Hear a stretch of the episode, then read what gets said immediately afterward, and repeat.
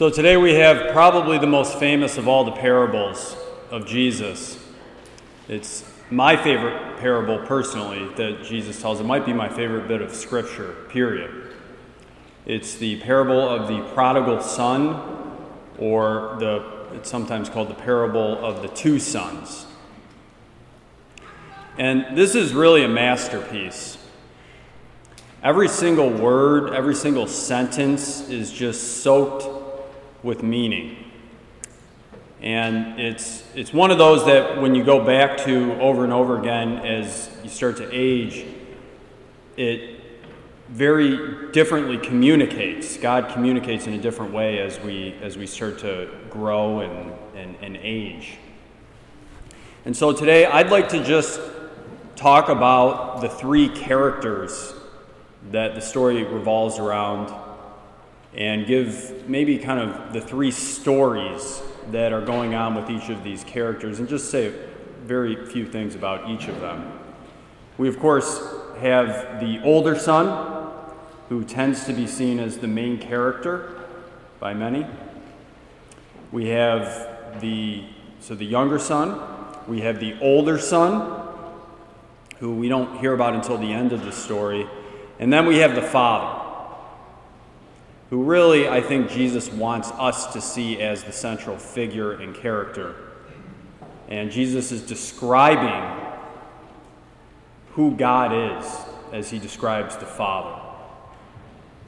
And so we start with the younger son, son who takes his father's inheritance and he goes off to a foreign land and spends his wealth. So the wealth entraps him. And he with his, with his, uh, his mind and his eyes towards kind of this greedy goal of money, um, he's a very relevant character for all of us, I think, especially in 2022. A lot of us don't think about this, we take it for granted, but we are in the most prosperous country in time in basically all of human history. So just being an average American makes you rich comparatively, especially comparatively in the history of the world. And there's all sorts of really interesting studies on this that have come out in the past five to ten years that talk about our standard of living compared to those who have come before us, the reduction of poverty throughout the world over the course of the past 50 years or so. And so the, the entrapments of wealth should always be something that we're kind of considering as spiritual people. Psalm 49 says these famous words it says, In his riches, man lacks wisdom. He is like the beasts that are destroyed. In his riches, man lacks wisdom as he starts to accumulate wealth and orient his life towards wealth. In his riches, man lacks wisdom. He is like the beasts that are destroyed. He becomes like an animal. And so we see the, the younger son actually take this trajectory that the psalmist talks about. He becomes basically an animal. He lives with pigs by, by the end of his time spending his money on wealth.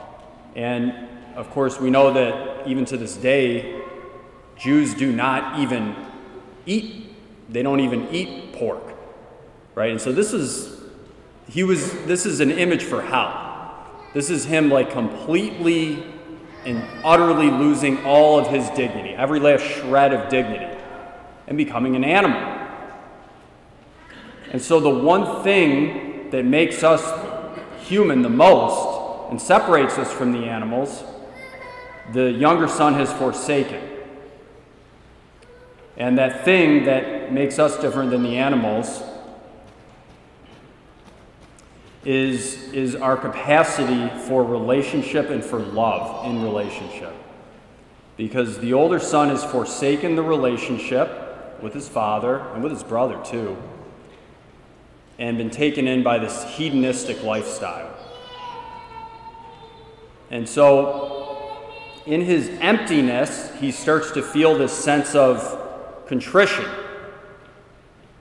And so all of us have probably had the experience of experiencing some kind of physical pleasure or buying something, right? And you have that you have that desire that leads up to the act of, of whatever kind of hedonistic thing that we're into. And you want it, you want it, you want it, you get it, and then you feel drained and you kind of come down, right? And maybe even a, a sense of emptiness. And so when we take that to its highest level, we can really feel that emptiness. Because we as human beings are made for relationship. We're made for relationship with God, first and foremost, and relationship with others, deep, intimate relationships. And sometimes God allows us to feel our own poverty, whether it be through guilt in our conscience, or just allowing us, like in the instance of the son, to hit rock bottom. So that in this state of emptiness and feeling our own lack of capacity to actually provide for ourselves happiness, that we orient ourselves towards the things that are actually meaningful in life. And so, in the emptiness, the Son doesn't make a perfect act of contrition, as we would say in the church. He makes an imperfect act of contrition. And so, an imperfect act of contrition is when we just don't want to be in a state of, of hell, because we can experience hell here on earth. We'd say a state that's maybe outside of what we would, the catechism would call a state of grace. And it's like more of a fear of hell than an actual love of God. But God's okay with that. God actually accepts imperfect contritions. I had a, uh, a Protestant friend who always, he still talks about this. He just gets really excited coming from his own Protestant background at the imperfect contrition. He just thinks it's awesome because all, all he has to do is repent right, a little bit from his sins. And for the, the younger son, that's what he does.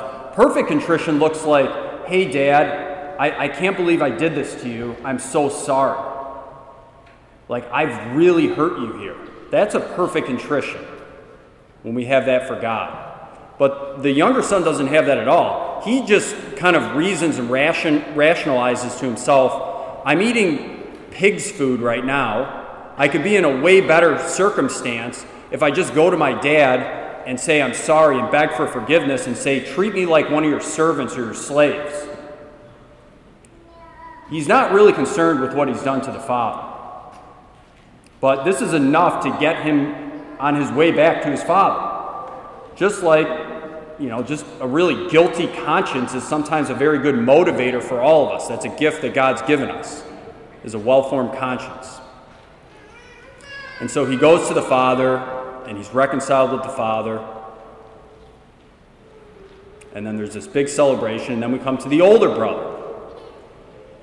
And the older brother is like the legalistic guy. And this is a complete misunderstanding of, of faith, right? And so for him, the issue and the, the shortcoming is he's self focused. It's all about his actions. I had breakfast a few, uh, a few years ago now with one of my friends who's a fall, fallen away Catholic.